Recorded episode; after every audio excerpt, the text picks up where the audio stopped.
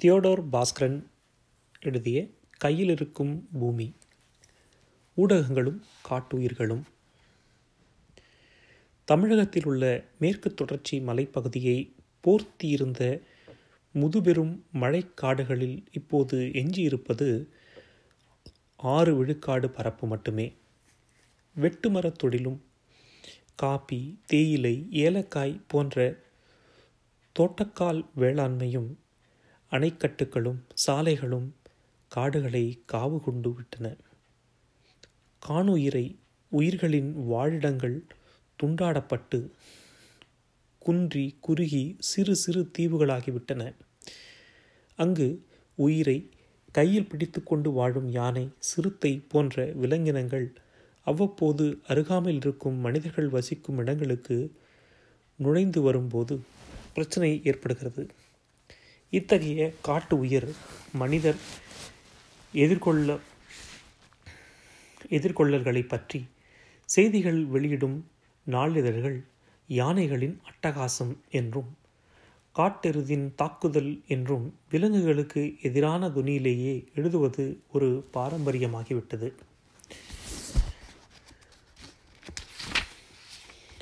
பிரச்சனைகளை புரிந்து கொள்ள இந்த அணுகுமுறை உதவுவதில்லை.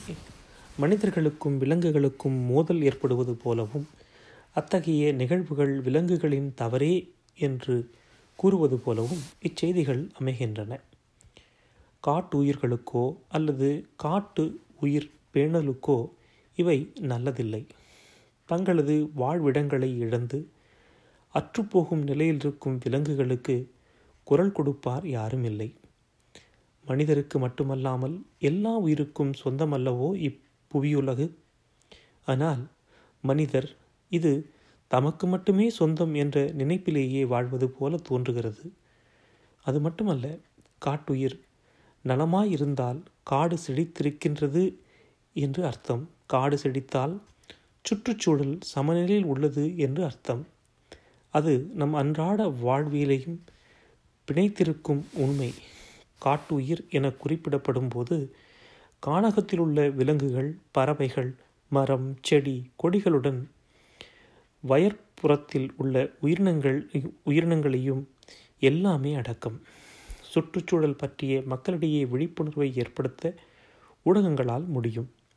பத்திரிகையாளர்களுக்கு காட்டுயிர் பற்றியும் அவை சார்ந்த பிரச்சனைகள் பற்றியும் ஒரு பிரக்ஞையை உண்டாக்க மழைக்காடுகள் பற்றி தமிழ்நாட்டில் கள ஆய்வு செய்து வரும் இளைய தலைமுறை உயிரியலாளர்கள் திவ்யா முத்தப்பாவும் சங்கரராமனும் இயற்கை காப்பு கழகத்தின் நேச்சுரல் கன்சர்வேஷன் ஃபவுண்டேஷன் மைசூர் சார்பில் வால்பாறையில் ஒரு நாள் பயிற்சியரங்கு ஒன்றை மார்ச் ரெண்டாயிரத்தி நாலில் நடத்தினார்கள். ஏன் வால்பாறையில்? ஆனைமலை தொடரில் உள்ள பல தேயிலை தோட்டங்களுக்கு நடுவே அமைந்திருப்பது வால்பாறை. அடர்ந்த மழைக்காடுகள் மிக அருகாமையில் உள்ள இடம். நம் நாட்டின் அரிய விலங்குகளான கருமந்தி சோலைமந்தி இவ்வூருக்கு வெகு அருகாமையில் உள்ள காடுகளில் உள்ளன. இந்திரா காந்தி வனவிலங்கு சரணாலயத்தால் சூழப்பட்ட இந்த உயிரியல் கடந்த சில ஆண்டுகளாக தீனியையும் குடிநீரையும் நாடி யானைகள் தேயிலை தோட்டத்துக்குள் வருவது அதிகரித்து விட்டது. இந்த பிரச்சனை பற்றிய செய்திகள் நாளிதழ்களில் அடிக்கடி வர ஆரம்பித்தன. இந்த பிரச்சனையில்தான் இப்பயிலரங்கு நடத்தப்பட்டது. வனத்துறை மூத்த அதிகாரிகளும் பத்திரிகையாளர்களும் தேயிலை தோட்ட மேலாண்மையாளர்களும் காட்டுயிர் ஆர்வலர்களும் கலந்து கொண்ட இந்த நிகழ்வில் பல பிரச்சனைகள் விவாதிக்கப்பட்டன. ஊடகங்களில் சினிமாவின் ஆக்கிரமிப்பு மிகுந்து அவ்வுலகு சார்ந்த செய்திகளுக்கு மிகுதியாக இடமும் நேரமும் ஒதுக்கப்படுகின்றன. கணினி மொழியில் சொல்ல வேண்டுமென்றால் ஊடகங்களின் ஹார்ட் டிஸ்க் சினிமாக்காரர்கள் பற்றிய செய்திகளால் நிறைக்கப்பட்டு விடுவதால் காட்டுயிர் பேணல் சுற்றுச்சூழல் புறத்தல் போன்ற மற்ற கரிசனங்களுக்கு அங்கு இடமில்லாமல் போய்விட்டது. தொலைக்காட்சியிலும் சுற்றுச்சூழல் சார்ந்த அக்கறைகளுக்கும் இடமில்லை. தூர்தர்ஷன் மட்டும் இம்மாதிரியான செய்திகளுக்கு சிறிது இடமளிக்கிறது. இங்கேயும் காட்டுயிர் சார்ந்த நிகழ்ச்சிகள் கரிசனத்தை உண்டாக்குவதற்கு பதிலாக ஒரு வேடிக்கை அம்சமாக சர்க்கஸ் மாதிரி உருகுலைவும் ஆபத்தும் உண்டு. புதிய அக்கறைகள் உருவாகும் போது மொழி வழக் வழக்கும் அதற்கேற்ப மாறுபடுகின்றன. எடுத்துக்காட்டாக பெண்களையும் ஊனமுற்றோரையும் குறிப்பிட்ட ஜாதியினையும் இழிவுபடுத்தும் பழமொழிகளையும் மரபு தொடர்களையும் இன்று நாம் தவிர்க்கிறோம். இத்தகைய மாற்றம் அப்புதிய அக்கறைகள் பற்றிய விழிப்புணர்வு மக்களிடையே பரவ உதவுகின்றது. அதுபோலவே விலங்குகளையும் பறவைகளையும் காட்டையும் பற்றி பேசும்போது கவனமாக இருக்கின்றோமா? ஊடகங்களில் பயன்படுத்தப்படும் வார்த்தைகள் சொற்றொடர்கள் காட்டுயிர் பேணலுக்கு ஏய்ந்து இருக்கின்றனவா? காட்டு தர்பார் நரி புத்தி ஆமை புகுந்த வீடு கொடிய விலங்குகள் போன்ற பதங்களை இன்னமும் பயன்படுத்தலாமா? ஊடக மொழியை வடிகட்டி புதுப்பிக்க வேண்டிய தேவை ஏற்பட்டுள்ளது. அண்மையில் ஏற்காட்டிற்குள் ஒரு காப்பி தோட்டத்திற்கு அருகே இரு யானைகள் வந்தது. பற்றி பல நாளிதழ்கள் யானைகளின் அட்டகாசம் என்று எழுதிய elephant in search of homes என்று தலைப்பிட்டு புதிய நோக்கை மக்களுக்கு அறிமுகப்படுத்தியது.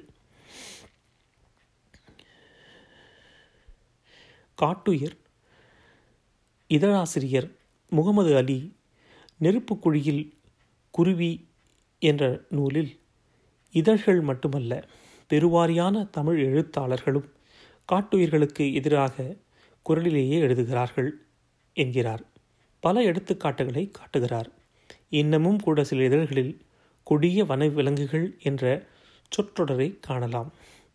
அண்மையில் சில அரசியல் தலைவர்கள் காரில் பயணித்துக் கொண்டிருக்கும் போது சாலையின் அருகே சிறுத்தை ஒன்றை சென்றதை தலைவர் மயிரிழையில் உயிர் தப்பினார் என்று தலைப்பிட்டு ஒரு நாளிதழ் செய்தி வெளியிட்டது. தப்பியதென்னவோ சிறுத்தைதான் என்றாலும். பறவைகள் விலங்குகள் பற்றிய செய்திகளை அச்சேறும் போது அவை ஏதோ வேறு உலகத்துக்கு உயிரங்களைப் போல சித்தரிக்கப்படுவதை காணலாம். சென்ற ஆண்டு ஓர் நாளிதழில் ஒரு கட்டம் கட்டிய செய்தி அபூர்வ ஆந்தை என்ற தலைப்புடன் வந்தது. இது ஒரு தென்னாப்பிரிக்க பறவை என்று அக்குறிப்பு கூறியது. படத்தை பார்த்தால் அது நம் ஊரில் மனிதர்கள் வசிக்கும் இடங்களில் சாதாரணமாக காணப்படும் கூகை என்னும் பான் அவுல். இரவில் அலறுவதால் இதை கிராமங்களில் சாவுக்குருவி என்று அழைப்பதும் உண்டு. பாழடைந்த கட்டிடங்களிலும் மரப்பொந்துகளிலும் வசிக்கும் மெரினா கடற்கரையில் இரவு எட்டு மணிக்கு மேல் அந்த ஆந்தை பறப்பதை நான் பலமுறை கண்டதுண்டு. இது நம் நாட்டு பறவையே. ஆந்தைகள் வலசை போவதில்லை. இதைப் போலவே பத்திரிகையாளர்களுக்கு தெரியாத ஒரு விலங்கென்றால் வினோத மிருகம் என்று தலைப்பிட்டு விடுவார்கள். உயிரினங்களை பற்றி பல தவறான அறிவியலுக்கு பொருத்தமற்ற கதைகள் ஊடகங்கள் மூலம் பரப்பப்படுவது பற்றி இப்பட்டறையில் பேசப்பட்டது. நச்சு இல்லாத அப்பாவி பிராணியானாலும் பள்ளி சாம்பாரில் விழுந்தால் பலர் பாதிக்கப்படுகின்றனர் என்ற செய்தி நாளிதழ்களில் அவ்வப்போது வருகின்றன. அதே போல பாம்புகளை பற்றிய பல தவறான கதைகள் நல்ல பாம்பு பழிதீர்க்கும் என்றும் அது பால் குடிக்கும் என்றும் சாரைப்பாம்புடன் இணைந்து சேர்கிறது என்றும் நச்சுப்பாம்பால் தீண்டப்பட்டவரை மந்திரிப்பதன் மூலம் காப்பாற்றிவிடலாம் எனவும் பல கதைகள் பாம்பு கதைகளில் அடிக்கடி சொல்லப்படுவது ஒரு ரயில்வே ஸ்டேஷன் மாஸ்டர் பற்றியது. அவருக்கு தந்தி அடித்ததால் பாம்புக்கடி விஷம் விஷத்தை முறித்துவிடலாம் என்பது பாம்பு பல்லி போன்ற உயிரினங்களை பற்றிய அறிவியல் சார்ந்த விவரங்களுக்கு இதழ்கள் எதிலும் இடமில்லாமல் போய்விட்டது.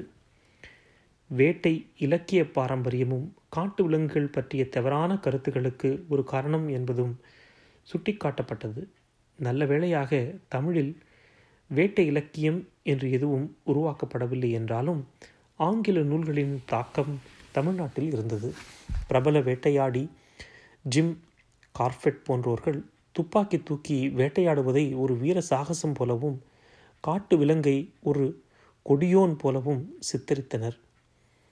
இவரை பின்பற்றி நம் நாட்டு வேட்டைக்காரர்கள் பலரும் புத்தகம் எழுதினார்கள். இவர்கள் சரடு அதிகமாக விட்டிருக்கிறார்கள் என்று இன்று நமக்கு தெரிகிறது. வேட்டையாடிகளால் பல விலங்குகள் அழிக்கப்பட்டன என்றும் உலகில் இருபத்தைந்து சதவீத உயிரினங்கள் அற்றுப்போனதற்கு வேட்டைதான் காரணம் என்றும் இன்று நமக்கு தெரியும். தமிழ்நாட்டில் எளிதில் காணக்கூடியதாக இருந்த சிவிங்கி புலி சீட்டா வேட்டையாடிகளால் தீர்த்து கட்டப்பட்டது. சித்தூர் அருகே ஆயிரத்தி தொள்ளாயிரத்தி நாற்பத்தி ரெண்டாம் ஆண்டு கிரிக் பேட்ரிக் என்பவர் இரு சிவிங்கி புலியை சுட்டு கொன்றதுதான் நாம் அந்த விலங்குகளை பற்றி கேட்ட கடைசி செய்தி. சுற்றுச்சூழல் காட்டுயிர் பேணல் பற்றிய விவாதிக்க தமிழில் துறை சொற்கள் உருவாக்கப்படவில்லை. இதனால்தானோ என்னவோ சுற்றுச்சூழல் சார்ந்த பிரச்சனைகள் பற்றிய விவாதங்கள் ஒன்றையும் நமது இதழ்களில் காண முடிவதில்லை. நதிகள் வறண்டு விட்டது ஏன் என்ற கேள்வியை யாரும் கேட்கவில்லை. சங்க பாடல்களில் இயற்கையை பற்றி தாவரங்கள் புள்ளினங்கள் விலங்குகள் பற்றிய துல்லியமான குறிப்புகளை காணும்போது தற்கால தமிழில் அது இல்லாததும் புலப்படுகின்றது. தமிழ் இலக்கிய மரபில் ஏதோ ஒரு காலகட்டத்தில் புற உலகிற்கும் நமக்கும் இருந்த பாரம்பரிய பிணைப்பு அறுபட்டு போய்விட்டது என்பது புரிகின்றது. தமிழில் காட்டுயிர் பற்றி நூல்களோ காட்டுயிர்களோ காண்பது அரிதாக உள்ளது.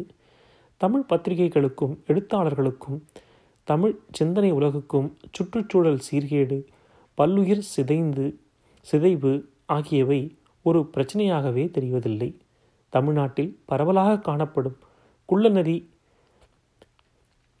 மறந்ததை யாராவது பதிவு செய்திருக்கிறார்களா?